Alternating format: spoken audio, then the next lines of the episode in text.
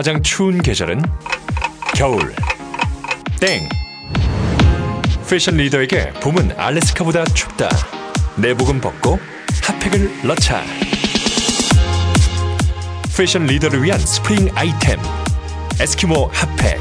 에스키모 에스키모 에스키모 에스키모 에스키모 에스키모 핫팩. 집회 때도 패션을 포기할 순 없지. 페이스북이나 네이버 밴드에서 에스키모 핫팩을 검색해주세요. 최저가로 판매합니다. 판매 박스당 천 원씩 기부됩니다. 문의 전화는 공일공 구사구일 오육사칠, 공일공 구사구일 오육사칠입니다.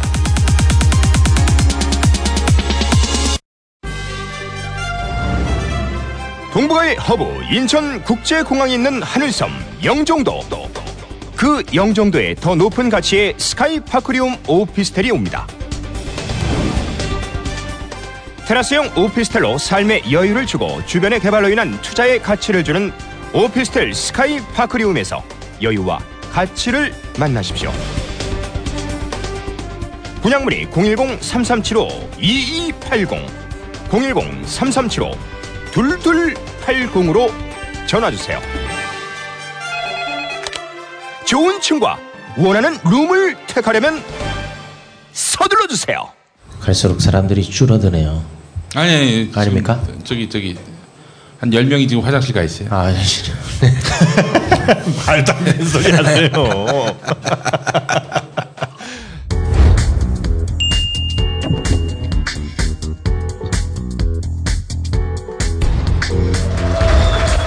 어, 이분 앞에서는 좀 저희가 작아지는 느낌, 그런 게 좀 있을 수밖에 없을 것 같습니다. 어, 우리나라 역사상 처음으로 어, 노벨상을 받으신 분이죠. 이 고 김대중 전 대통령님의 아드님을 아, 저희가 모셨습니다. 자, 들어오실 때 아마 느끼신 분도 계시겠습니다만 생각보다 굉장히 또 키가 예, 크셨던 것 같고요. 또 요즘에 에스엔에스를 통해서 상당히 많은 활동을 또 하고 계신 분입니다. 자, 소개를 좀 부탁드릴까요? 네, 민주당 국민통합위원장 김홍걸 위원장님, 여러분 뜨거운 박수 부탁드리겠습니다.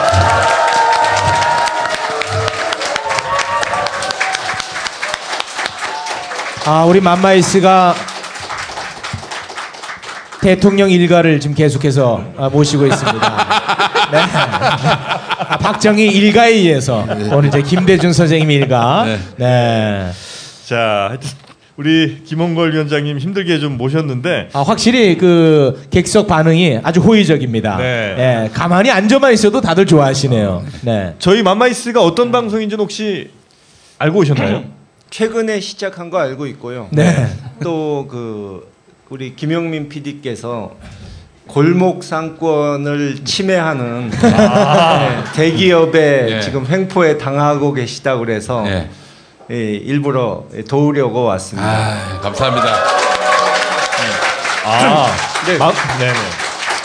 그 대기업의 횡포에 싸우기 위해서 자유당 입당하신 건가요?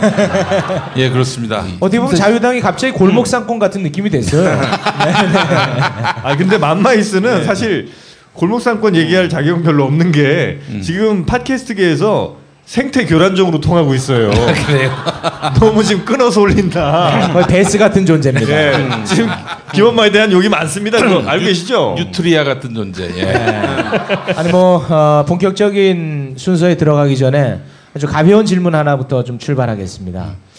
대한민국 성대모사 시장에서는 우리 디제이 성대모사가 가장 꽃으로 통하거든요. 음. 그 많은 성대모사를 보였던 기술자 중에 우리 선생님이 김대중 선생님이 가장 좋아했던 분은 누구죠? 아, 왜냐면 네. 예, 저희 팟캐스트에 한번 그 노정열 씨가 나오셨는데 그분은 네. 자기가 최고라고 네. 하고 왔거든요. 우리가 알기에는 뭐 심연섭 씨 이런 분들 많거든요. 예, 그래가지고 뭐 이런 거. 네. 최병서도 있었고. 네네네. 네, 네. 아니 김엄마도 하시잖아요. 예, 안녕하십니까. 네. 예, 마지막엔 디제이입니다. 네. 예, 이런 거 뭐 아주 위원장님 혹시 할 수 있습니까? 저는 전혀 안 해봐서. 야, 요거 하면 대박 터지는데. 네. 네. 제가 한번 우리 김홍걸 위원장님 앞에서 네. 어, 김대중 전 대통령님 성대모사 했더니 안철수 씨가 제일 똑같습니다라고 하셨습니다. 아, 예. 아, 그 김원만 아닌 거네요. 네, 네. 어. 그래도 한 팔십 점은 됩니다. 아, 아. 네. 제가 또 개인적으로 굉장히 관심 분야가요. 그 동교동계 아저씨들. 예. 야, 진짜 좀 우리가 보기에는 좀 이상한 행보를 많이 걷지 않습니까? 음, 음. 그런 거에 대해서 좀 생각이 남다르실 것 같은데. 한화갑, 한광옥 네. 뭐 이런 분들, 네. 김경재. 장성민, 어, 장성민. 글쎄요. 그러니까 한 한화갑 대표는 뭐 옛날에 네. 그러니까 일반인들은 잘 모르시는데 이미 한 십육, 칠 년 전에 오. 이미 동교동과는 상관이 없는 저희 아버지와는 상관이 없는 독자 노선을 간 분이기 때문에 그러면은 예. 그래, 김대중 대통령님 재임 기간에 그렇죠. 이미 그때 뭐 실세다 뭐 이 차기 대선 음. 주자다 이런 소리 들을 때부터 음. 이 독자적으로 행보를 하신 분이기 아, 때문에 음. 뭐 갑작스레 최근에 돌아서신 게 아니고요. 아. 음. 그때 그분이 이제 리틀 디제이라는 별명이 있었어요. 하나가 예. 대표. 근데 실제로도 성대모사 때는 그 이제 음. 교본이 있는데 한화갑을 먼저 성대모사를 하고 거기다가 쇳소리를 넣으면은. 김대중 대통령입니다. 아, 그렇게 예, 안녕하십니까 민주당 한화갑입니다. 여기다가 쇳소리를 집어넣으면 예 안녕하십니까 디제이입니다. 근데 저런 거 소송 걸어야 되는 거 아닙니까? 가족이라면 아 진짜 아버지를 존경한다면 소송 걸어야 됩니다. 네. 그리고 한화갑 대표 전 대표는 뭐라고 부르셨어요? 아저씨 뭐 이렇게 부르셨나요? 어렸을 적엔 뭐 그렇게 불렀죠. 어 한화갑 아저씨. 네. 한광욱 삼촌. 아니. 예, 한광옥 비서실장은 네. 이 늦게 오셨기 때문에 아~ 그러니까 뭐 팔십 년대 중반에서야 음. 동교동으로 오신 분이고 음, 그렇지. 네. 그분이 전주고등학교 다니실 때 주먹을 좀 쓰셨다는 소문이 중동고등학교. 중동고등학교. 아. 원래 중동고등학교 옛날에 주먹으로 유명했거든요. 아. 일단 어 요즘 그 남북 문제라든지 국제관계에 굉장히 관심이 많으시잖아요. 네. 사드, 네. 사드 때문에 지금 중국과 아주 심각한 관계로 지금 접어들고 있는 것 같은데 네. 우리 김홍걸 박사님은 중국 통이세요. 사실. 그러니까요. 그 사드 때문에 근데 이, 이 사달이 난 겁니까? 아니면 사드는 어떤 핑계였을 뿐이고 원래 좀 뭐 또 다른 외교적 문제가 좀 있었던 겁니까? 한중 간의 말씀인가요? 네네. 어 그러니까 박근혜 정부가 뭐 그동안에 최순실이 이런 국정농단 한 것도 있지만 네. 이 갈팡질팡하는 게 많지 않았습니까? 그리고 음. 실무자도 모르다가 갑자기 뭘 발표를 해버리고 네. 그런 것이 많았는데 이제 그 결정적인 것은 처음 한 이 년 동안 이 중국 측에서 한국과의 관계를 좀 좋게 해보려고 노력을 해서 네. 결국 그 재작년 가을에 천안문 성로에 이렇게 같이 올라가고 네네네네. 그 그렇게 이제 상당히 분위기를 좋게 했다고 생각했는데 전승절 기념식 예, 때 예. 그때 너무 예, 막 예. 여러 보도들이 많이 나왔잖아요. 예. 미국하고 이제 거리 예. 두고 중국하고 예. 가까워지려나 보다 뭐 이런 얘기도 있었고. 근데 이제 그러다가 다음 달에 미국 가서 바로 정반대에 또 얘기를 하고 그러니까 오락가락하는 모습을 보이니까 그렇게 되면은 어느 나라하고도 이 관계가 좋아질 수가 없는 거거든요. 그러니까 왔다 갔다 하면은 예. 결국 이 한 한국이 중국, 미국, 일본 어느 나라에게도 지금 환영받지 못하는 음. 그런 상황이 된 거죠. 외교를 잘못해서. 어. 그런데 이제 중국 측에서 계속 경고를 옛날부터 했음에도 불구하고 오. 사드 이전부터. 그러니까 사드 이전부터 이 그런 류의 이 무기. 네. 그러니까 결국 미국의 엠디 체제에 음. 포함되는 그런 것들을 반대한다고 분명히 이천칠, 팔 년 이때부터 신호를 보냈음에도 불구하고 이 강행을 하고 네. 그것도 직전까지 안 알려주지 않았습니까? 발표 전에 아. 귀뜸도 안 해줬거든요. 그건 음. 외교 관례상 이제 그 중국의 지도부가 아, 심각하게 일종의 좀... 모욕을 당했다 아, 결례를 하는 느낌이 드는 것이고 네. 특히 이제 시진핑 주석이 중국 내의 강경파들에게 공격을 당할 수 있는 빌미를 준 것이기 때문에 음. 아. 중국 국내 정치면에서만 보더라도 네. 그쪽에서 강경하게 나오지 않을 수 없도록 아. 일부러 만든 거죠. 어떻게 보면. 그 일주일 전인가에 그 황교안 총리가 시진핑 주석 만났을 때 예. 사드 얘기가 나왔는데 아, 아 지금 뭐 우린 검토 중이고 전혀 뭐 지금 계획된 게 없다라고 얘기를 했었는데 일주일 있다가 그게 발표가 났고 음. 근데 어 그래서 뭐 시진핑은 뒤통수를 맞았다라는 얘기를 하고 있는데 근데 윤병세 장관도 한민구 국방부 장관도 몰랐다. 예. 이런 얘기는 맞습니까? 뭐 지금까지 보면은 예. 몰랐던지 이 국민들한테 거짓말을 했던지 둘 중에 하나죠. 예.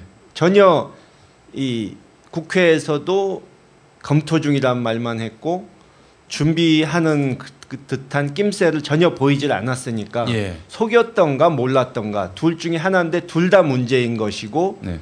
그나마 한미 위안부 합의는 합의문을 내놓진 않지만 최소한 합의문이 있다는 건 아는데 네.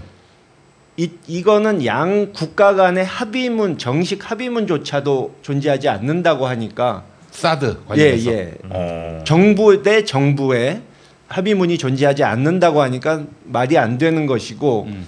그러니까 국가 간의 합의니까 뭐 마음에 안 들지만 존중해야 된다는 사람들의 말 자체가 틀린 것이죠. 합의서가 없는데. 네. 그리고 트럼프는 의회에서 비준 동의한 한미 에프티에이 조약조차도 무효화하자고 하는데 음.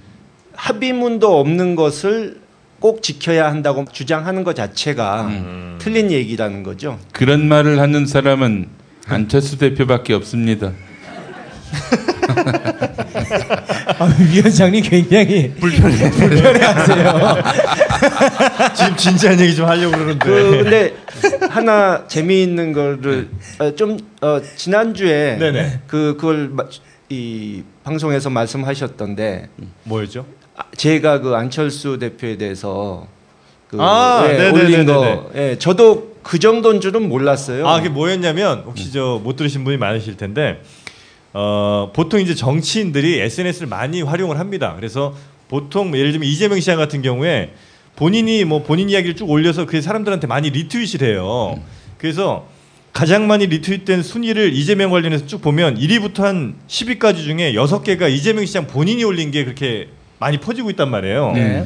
예를 들면 다른 사람들도 어, 보통 뭐 문재인 전 대표 같은 경우도 뭐 일 위부터 십 위까지 중에 본인이 쓴 게 여러 개가 들어가는데 유독 안철수 전 대표는 본인이 쓴 거는 일 위부터 십 위까지 하나도 없고 김홍걸 위원장님이 쓴 게 일 위부터 십 위 중에 두 개가 들어가 있어요.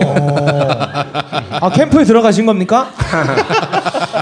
굉장히 놀랍더라고요. 이런 경우가 흔치가 않아요. 특이하네. 예. 그러니까 안철수 전 대표는 아마 본인이 에스엔에스를 하, 별로 안 하거나 아니면 하더라도 사람들한테 인기가 없고 오히려 안철수 의원을 언급한 김홍걸 위원장님의 트윗이 훨씬 더 많이 사람들로부터 공감을 받았다는 거죠. 네네. 굉장히 놀라운 결과였습니다. 저는. 네, 저 제가 작년 오월부터 네. 가끔 한 번씩 그분의 행태를 비판을 하는. 네. 근데 절대 뭐 인신공격이나 뭐 그런 건 없이 팩트를 가지고 팩트 폭력을 행사했는데 에,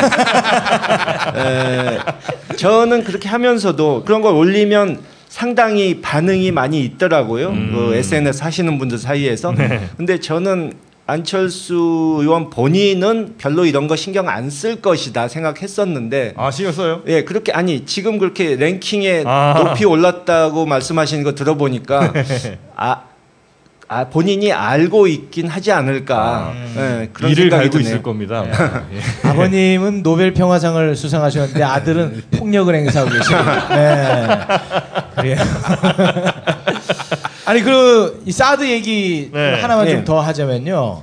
이제 저같이 이제 좀 이쪽으로 문외한 사람을 위해서 심플하게 좀 대답을 부탁드리겠습니다. 사드 하나를 놓고도 야당에서도 다른 시각들이 존재하지 않습니까? 네. 사드 있어야 되는 겁니까? 아니면 없어도 되는 겁니까? 없어야만 되는 겁니까?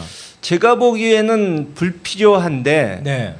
이제 근본적으로 이 국방부에서 왜 이게 필요한지 설명을 못하고 있고요. 제대로. 음. 과학적인 설명을 못한다는 얘기죠. 그러니까 미국 쪽에서 준 정보가 너무 없기 때문에 음. 그냥 이렇게 질문하면 아 그것도 할 수 있다. 저렇게 질문하면 그것도 할 수 있다. 사드가 무슨 만병통치 약인 것처럼 얘기하다가 음. 도저히 답변을 할 수 없는 그런 질문이 나오면 예를 들어서 아주 고각으로 바, 발사해서 사드를 피해가면 어떡하냐 뭐 이러면은 김정은이 미치지 않은 이상 그럴 리가 없다. 근데 평소에는 김정은이 미친 사람이라 무슨 짓을 할지 모른다고 해놓고 또 말이 바뀌는 거죠. 네. 그러니까 이 사람들은 정확히 뭘 모른 지금 상태에서 미국서 하자니까 하는데 그러니까 근본적인 문제는 이 우리나라 지금 말씀드린 대로 국방부라든가 정부도 문제가 심각하고 음. 그러니까 사드에 대해서 제가 분명히 보복이 있을 거라고 얘기했는데 이 발표했을 때 여름에 음. 보복 없을 것이다. 뭐 있어도 있더라도 대책이 있다. 그래 놓고서는 지금 칠 개월인가요? 지났는데, 팔 개월. 팔 개월. 예, 아무런 대책 없지 않습니까? 음. 그러니까 예상했던 대로 수순대로 가고 있고 또 언론도 예. 이제 특히 보수 언론 음. 제가 그때 그렇게 예상을 했거든요. 에스엔에스에서 썼지만 처음에는 보복이 없을 것이라고 자신 있게 얘기하다가 보복이 들어오면 제재가 들어오면 꼭 말을 바꿔가지고 자기네가 틀렸다는 건 인정 안 하고 음. 어이 우리의 주권을 중국이 침해한다. 아. 또 뭐 중국이 우리의 주권을 침해하는데 그거에 동조하면 매국노다 하면서 반중 감정을 일으키는 식으로 해서 또 이 초점을 흐리려는 시도를 할 것이다 했는데 그대로. 그 사람들 그대로 하잖아요. 그러니까 음. 왜냐하면 제가 예측을 할 수도 있었던 것이 그 사람들 수법이니까 네, 상투적인 네, 네. 수법이니까 알 수가 있었던 어. 거죠. 제가 그럼 저, 예. 조선일보가 네. 그 말썽난 송희영 주필이 네. 회사 뭐 조금 몇 개 망해도 어쩔 수 없다 이런 식으로 음. 사드에 대한 문제에 대해서 얘기를 했었는데 네. 조선일보 매출이 떨어지는 상황이 온다면 그런 소리 하겠습니까? 음. 아, 자기네 회사 무책임한 아니니까. 거죠. 아. 네. 그럼 제가 이제 그 보수 언론의 빙의돼서 말씀을 좀 드려보면 대책을 사실은 세우고 잘 하려고 했는데 이 탄핵 사태가 오면서 제대로 된 대책이 못 나온 거다. 이러면 뭐라고 합니까? 보수 언론도 그렇게는 얘기 안 합니다. 무식한 인간 같으라고. 자, 그럼 이렇게 하죠. 어, 일단 우리의 최우선 어, 우방은 미국이다. 군사적으로는 적어도 미국이다. 예. 그러면 미국의 요구가 있을 때 우리가 필요가 굳이 없더라도 예. 미국의 요구가 있다면 들어줄 수도 있는 거 아니냐. 심각한 피해가 예. 있는 게 아니라면. 근데, 근데 심각한 피해가 있죠. 그 만약에 네. 그 우리가 군사적으로 필요에 의해서 미국의 필요에 의해서는 어쨌든 했는데 거기에 대해서 중국이 이렇게 어 다른 나라인 그러니까 우리나라의 군사적 문제에 대해서 경제적으로 이렇게 보복하는 거 이게 문제인 거지. 그러니까 보복하는 나라가 문제지 우리가 왜 문제냐. 그러니까 이 중국이 대국답지 않게 보복을 하는 건 문제지만 네. 째째하게라는 표현도 있습니다. 보복이 보면 이 돌이키기 어려운 것들이 아니고 이 관광객 또는 뭐 인허가 이런 음. 식의 문제이기 때문에 네. 그런 것을 하고 있다는 얘기는 언제든지 분위기가 나아지면 좀 협상이 되면 금방 원상으로 회복시킬 수 있다는 뜻이거든요. 네. 음. 그러니까 여지를 남긴 거고 이 미국이 요청하면 뭐 어쩔 수 없지 않느냐 그런 얘기를 하셨는데 그러니까 그게 문제인 거죠. 그러니까 우리가 필요해서 한다고 그랬다가 음. 또 미국이 요구하면 어쩔 수 없다고 그랬다가 도대체 어. 누구의 이익을 위해서인지 어. 또 미국에게 구체적으로 얼마의 땅을 주고 얼마의 비용을 누가 부담하고 이런 것도 공개를 못하고 있지 않습니까? 네. 그러니까 국민을 속이고 있는 게 분명히 있다는 얘기고 음. 미국에게 아무리 우리에게 필요한 것이라도 미국에게 백지 수표를 줄 수는 없잖아요. 음. 근데 그런 식으로 가고 있으니까 문제고 만약에 미국이 미국의 이익을 위해서 어쩔 네. 수 없이 우리가 동맹이니까 할 수 없이 희생한다고 치면은 네. 그럼 미국이 우리가 우리의 희생이 적도록 중국하고 협상을 해줘야 되는데 전혀 안 도와주고 있지 않습니까? 음. 왜 미국의 이익을 챙기는데 네. 제재는 미국이 안 받고 한국이 받아야 되냐 이거죠. 음. 어? 이상한 거 아닙니까? 네, 네, 그러니까 네. 완전히 고래 싸움에 새우등이 터지는데 음. 그러니까 설득을 하더라도 미국이 가서 중국을 설득해줘야 되는데 음. 그걸 전혀 안 하고 있으니까 아주 네. 이건 이상한 상황인 거죠. 아. 음. 그리고 저는 이 지난 여름부터 그런 말을 해왔지만 이것이 어쩌면 그러니까 나중에 미국과 중국이 다른 문제까지 테이블에 한꺼번에 놓고 흥정을 해가지고 네. 또 흐지부지 보류되거나 취소될 수도 있다고 저는 봅니다. 아, 사드 배치가. 미중 간의 거래, 다른 거래에 네네네네. 의해서 음. 그럴 때 지금 그 뭐 정부에 있는 분들이나 여당 정치인들이 네. 사드 없으면 우리가 뭐 당장 망할 것처럼 난리를 하는 분들인데 음. 그 만약에 미국이 보류나 취소를 했을 경우에 되게 민망하겠네요. 네, 아니 말이 없어. 얼굴 못 되겠는데. 과연 그 사람들이 워싱턴까지 쫓아가서 어떻게 이럴 수가 있느냐 하고 미국 사람들한테 과연 항의할 사람이 아. 있을까요? 음. 저는 없을 거라고 봅니다. 아. 엄마 부대 시키면 되지 뭐. 위원장님 말씀 잘하시네요. 네, 아 말씀을 아주 잘하십니다. 이게 네. 잘하세요 아주. 네. 결국은 미국이 우리 보고 비용 대라고 하겠죠? 트럼프가 하는 것을 보면 네. 이제 이 한국 정부에서. 네. 뭔가 명분을 내야 되니까 아 이거 우리한테 필요한 거다. 필요해서 미국이 들여오게 하는 거다. 이렇게 말을 하는데 예. 그러면 트럼프 측에서는 어 너희가 필요해서 하는 거면 돈도 너희가 내. 이렇게 할 수 있는 것 아닙니까? 예. 그러니까 그럼 이제 난리가 나죠. 그러면은 국회 비준 사항이 되기 때문에 야당이 오케이를 해줘야 돼요. 야대 상황에서는. 그 그러니까 몰랐지 그거는. 그 트럼프 대통령이 예. 그 얼마 전에 쓴 자기가 그러니까 정치 입문하기 전에 쓴 책에 보면 나는 그러니까 비즈니스맨으로서 음. 윈윈하는 거래란 없다. 음. 누군가 한쪽이 손해를 봐야 다른 쪽이 이익을 본다. 아. 그러니까 나는 상대에게 손해를 입히고 내가 이익 보는 것을 즐긴다. 네. 그런 글을 노골적으로 쓴 사람이거든요. 아. 지금 이 시대의 대통령이 엠비였으면 어땠을까요? 글쎄요. 더 골치 아팠을 수도 있고 음. 하여튼 탄핵이 되는 것을 정말 하늘이 돕는 것이라고 저는 생각합니다. 아. 그 여기서 한 가지만 네. 이제 좀 흥미로운 얘기를 하려고 그러는데요. 네네네. 다른 데에서는 밝힌 적이 없는데. 어. 아 좋습니다. 그 이 사람이 쫓겨나고 난 다음에 네. 청와대 지하실을 한번 들어가 봐야 됩니다. 지하, 관저 지하실을. 관저 지하실. 네. 어 한 삼, 사 주 전에 네. 어떤 일간지 기자 한 분이 저한테. 이제 전화를 해가지고 네. 관저 지하실에 대해서 물어보더라고요. 그런데 네. 아. 저는 그 저희 아버지께서 거기 계실 때 지하실 한두 번밖에 들어가 본 적이 없고 아, 거기 뭐 있어요? 거기에 네. 뭐가 있는지 자세히 보질 않았어요. 네. 그래서 잘 기억이 안 났는데 청와대에 과거에 근무하셨던 분한테 물어보니까 네. 김영삼 대통령 때는 거기에 이 가족 영화관이 있었고 지하에 네. 또 이 노 대통령 계실 때는 고장숙 여사께서 거기서 운동을 하셨대요. 네. 음. 근데 이 박근혜 정권에서 네. 거기서 뭘 했는지 좀 뭐 수상한 오. 뭐가 있다더라. 오. 아, 지금 다 치웠겠죠. 뭐 글쎄요. 뭐 차은택 씨도 그 뭐 이런저런 얘기가 있지 않았습니까? 그래서 아 장르가 그쪽입니까? 예. 예. 아, 아 이런 게 없습니다. 그래서 네. 거기를 개조해서 네.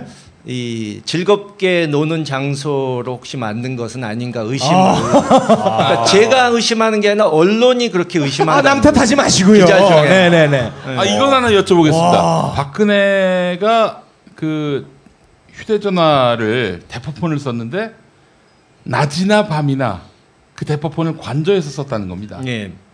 관저에서 일했다는 얘기가 일을 안 했다는 소리죠. 관저에서도 업무 볼 수 있다고 얘기한 거는 근데 대통령이 업무를 보려면 예. 옆에 보좌진이 있어야 업무를 볼 수 있거든요. 어. 뭐 작가나 소프트웨어 기술자처럼 재택근무할 수 있는 게 아니잖아요. 예. 비서진이 와서 보고도 하고 뭐 물어보는 거 대답도 하고 해야 업무를 볼 수 있는데 예. 웬만한 비서들은 진짜 긴급한 상황에 부르지 않으면 거의 관절을 올라가질 않았다고 그러는데 음. 그러면 그 사람 누구하고 업무를 봤단 얘기인가요? 거기 관저에 항상 있는 사람들은 그저 잔심부름 할 사람들밖에 없는데 요리사 뭐 이런 분들. 예, 그렇죠. 음.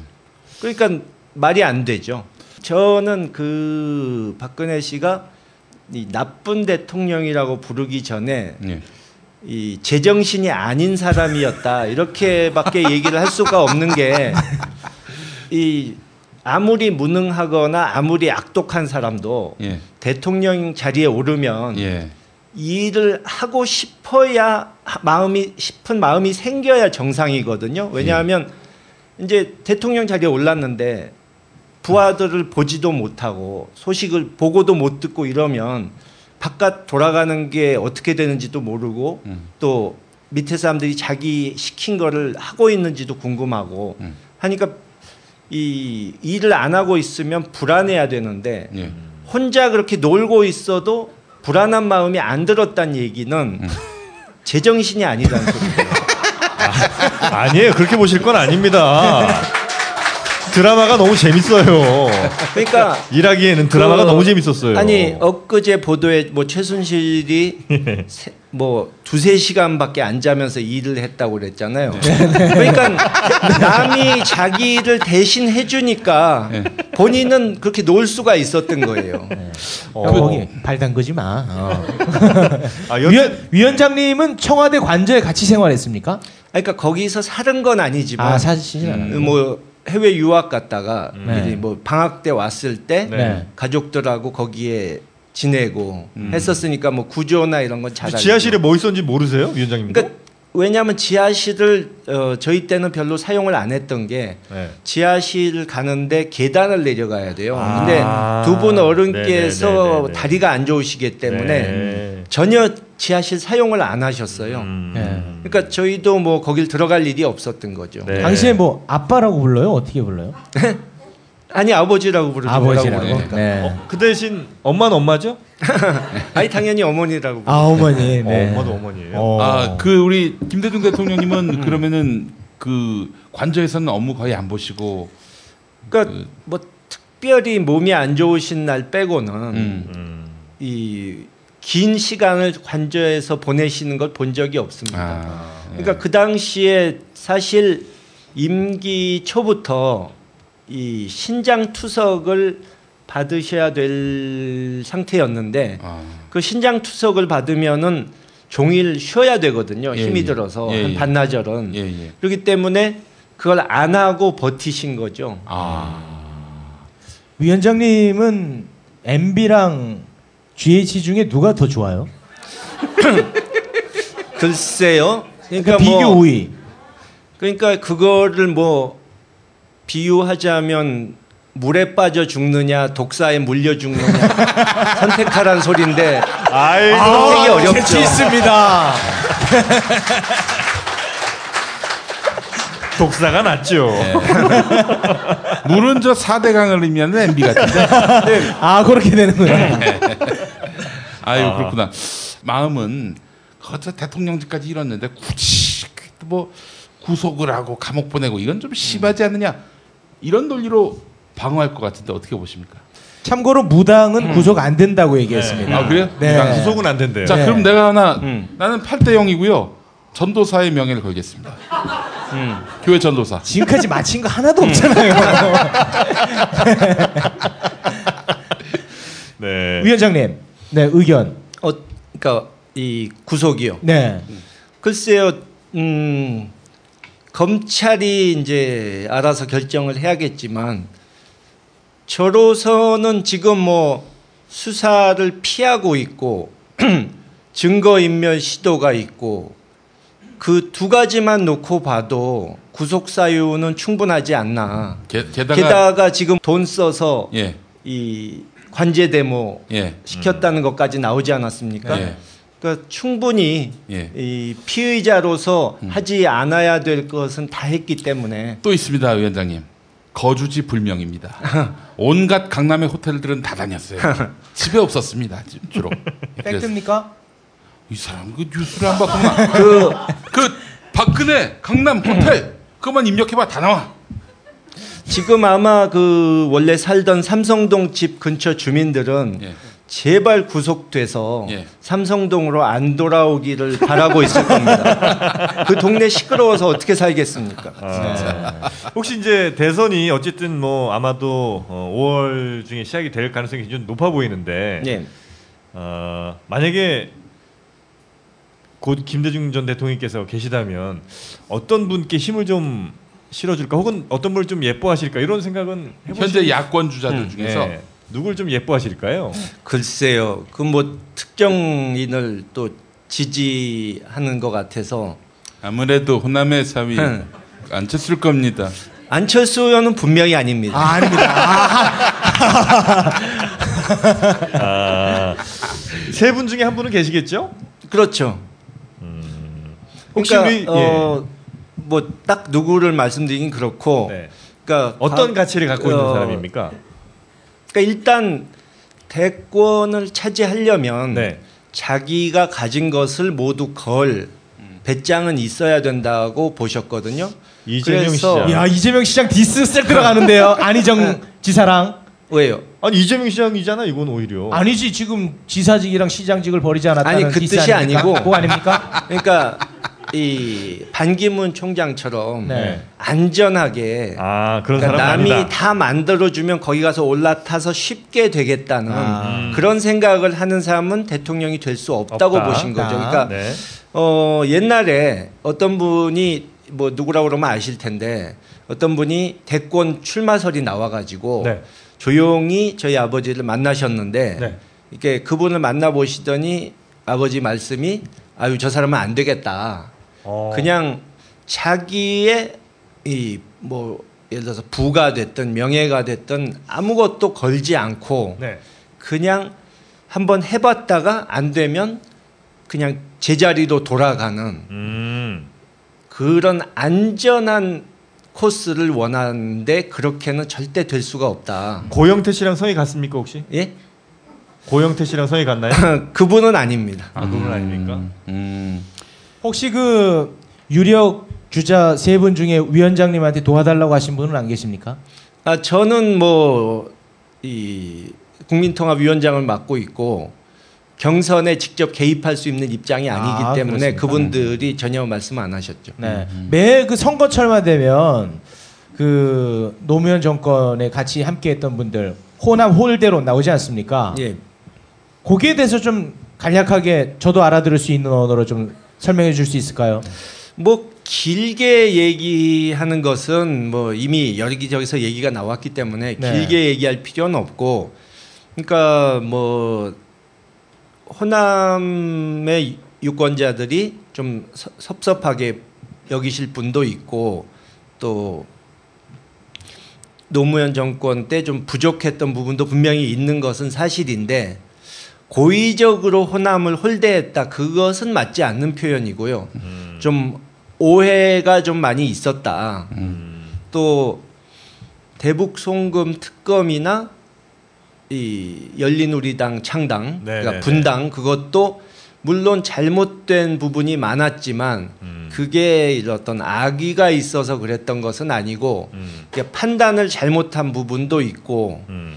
또 누군가의 이간질 좀 있지 않았을까요? 뭐 좀 그런 것도 있을 수 있죠. 그리고 여러 가지 복잡한 요소가 음. 얽혀서 음. 그렇게 된 것이지 이 처음에 의도가 음. 안 좋은 쪽은 아니었다. 음. 그런 거죠. 그걸 그러니까 호남 또 호남 분들도 알고 있습니까 지금? 어 많이 이해를 하셨다고 보고요. 음. 근데 사실 좀 가라앉아 있었던 이슈인데 네.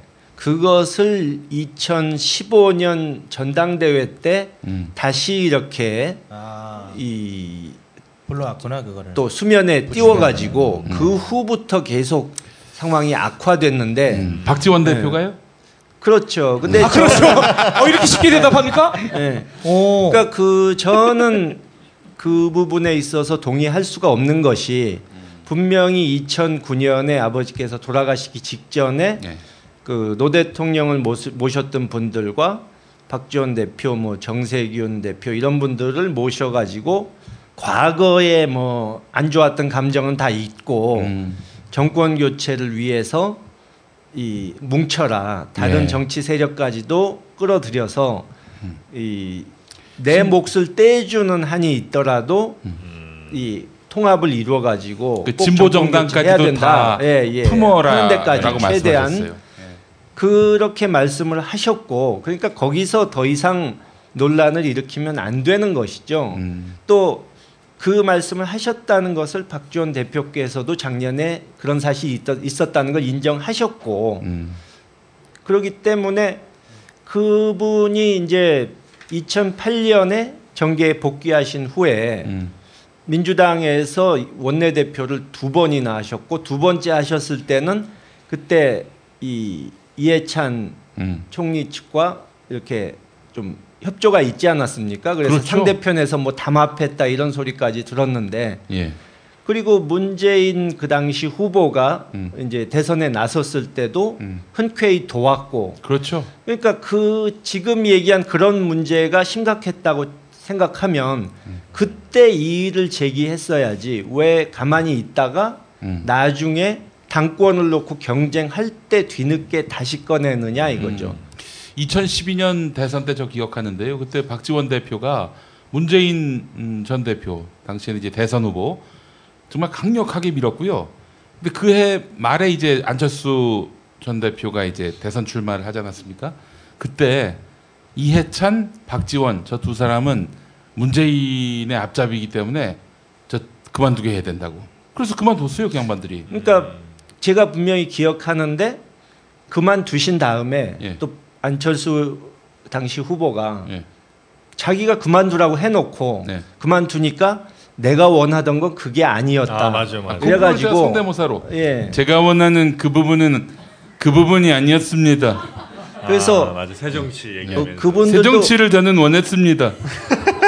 그분들도 문재인입니다. 굉장히, 예. 예, 안녕하십니까 문재인입니다.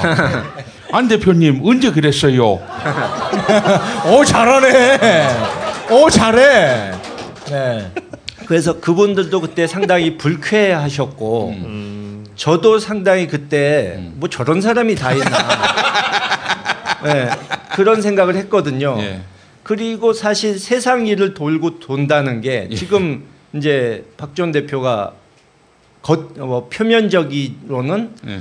안철수 의원의 열성적인 음. 지지자가 돼 있으니까 네. 정말 세상 일이 이상하게 음. 도는 거고 그 우리 위원장님 보시기에 지금 박지원 대표가 안철수 대통령 만들기에 진짜 진심으로 진정성 있게 나서고 있다고 보십니까? 아니면 속으로는 딴 마음을 갖고 계신다고 보십니까? 그 뭐 당연히 후자죠. 아. 그 그 당 의원 중에 네. 안철수 의원이 대통령이 될 수 있다고 믿는 사람이 아마 거의 없지 않을까. 아 그래요? 안철수는 본인도 자기가 될 거라고 에이, 믿지 않을 것 같아요. 네. 그러니까 혹시 네. 그러니까 모든 게 어떻게 내 원하는 대로 흘러간다면. 모든 일이 흘러간다면 혹시 내가 될 수도 있지 않을까 이 정도 생각은 할지 몰라도 음, 음.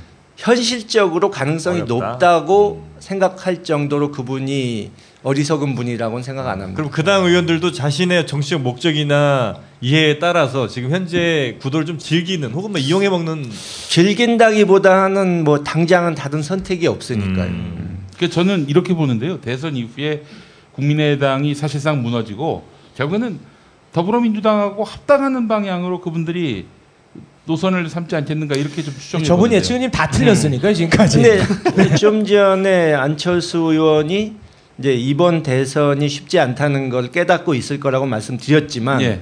완전히 포기했다는 뜻은 또 아니거든요. 예, 예. 그러니까 어쩌면 저는 처음에는 이번 대선에 실패하면 뭐 정계를 뜰 가능성까지도 있지 않을까 이렇게 생각했는데 오.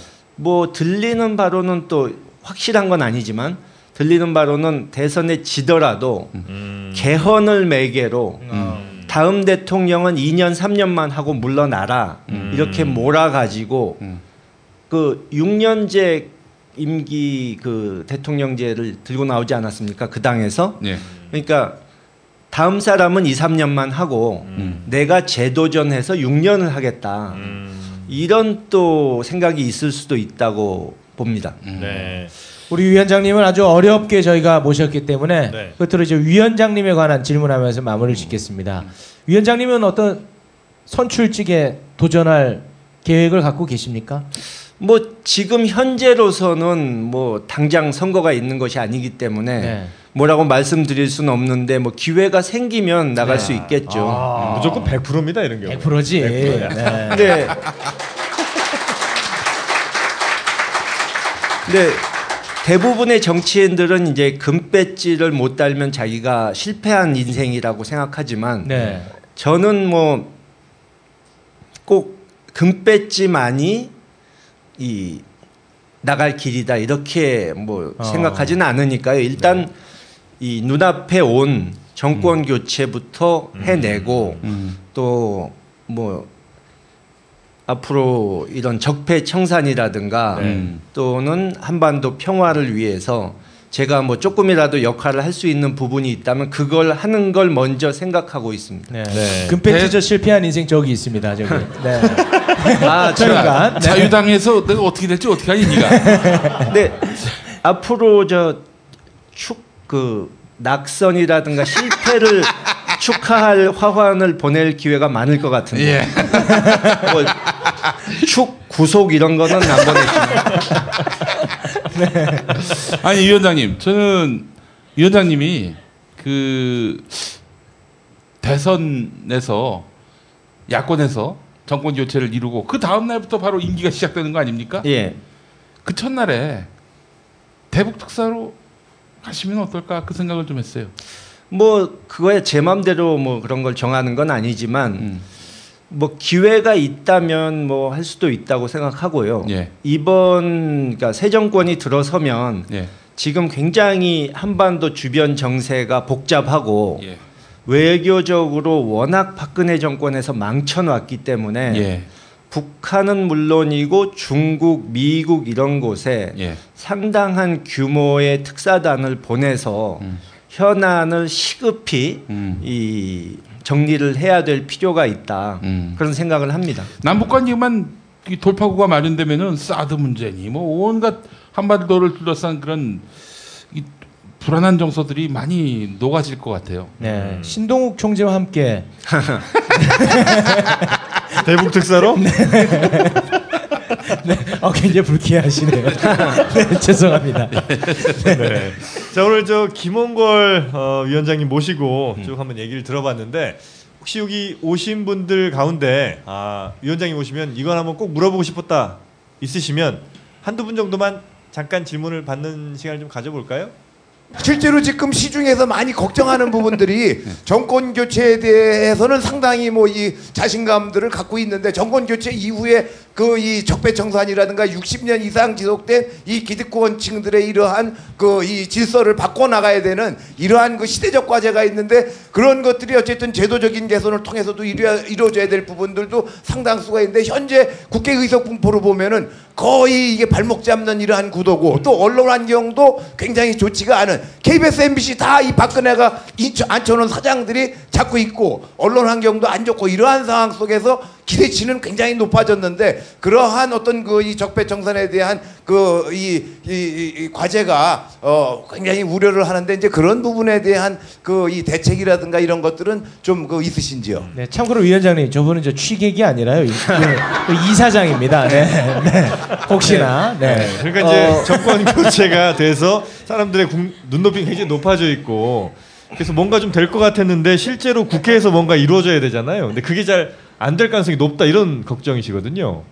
어, 좋은 지적을 해주셨는데 저도 사실 지난 총선에서 이 여소야대 됐을 때도 기쁘다기보다 걱정이 오히려 앞섰고 어...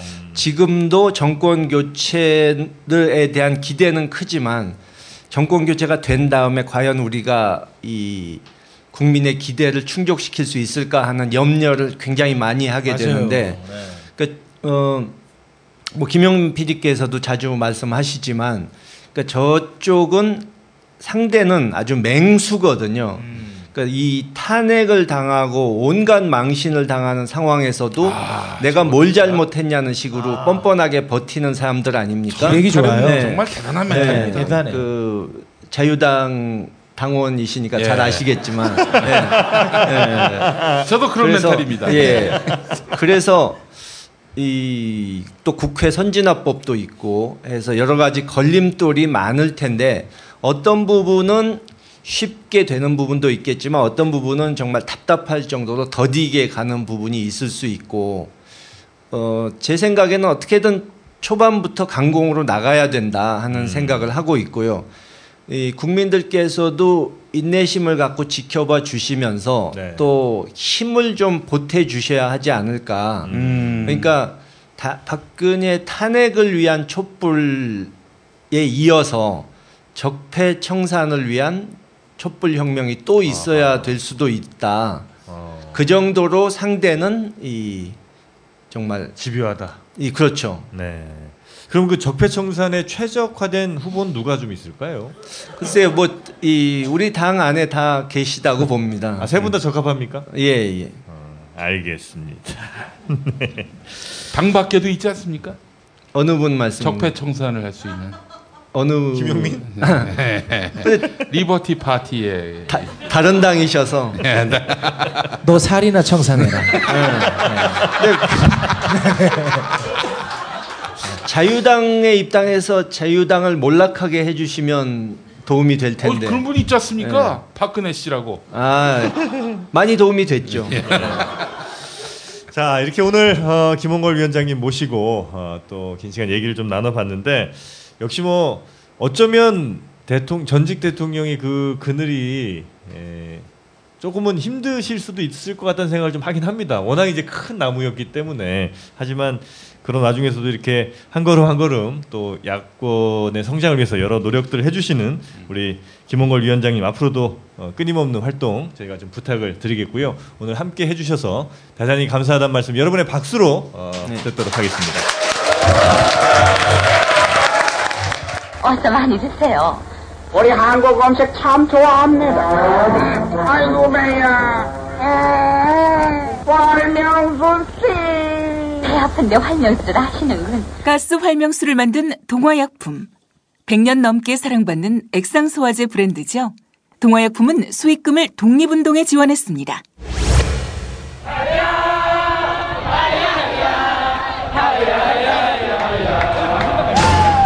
이십일 세기 아시아의 첫 시민혁명, 대한민국 촛불혁명을 완수하기 위해 국민티비, 국민라디오가 뉴스케일 라이브로 새롭게 진용을 구축합니다. 여러분도 뉴스케일 라이브 광고로 이 시대의 가스 활명수가 되실 수 있습니다. 공이 삼일사사 칠칠삼칠 또는 미디어컵 일이 골뱅이 지메일 닷컴으로 연락주세요.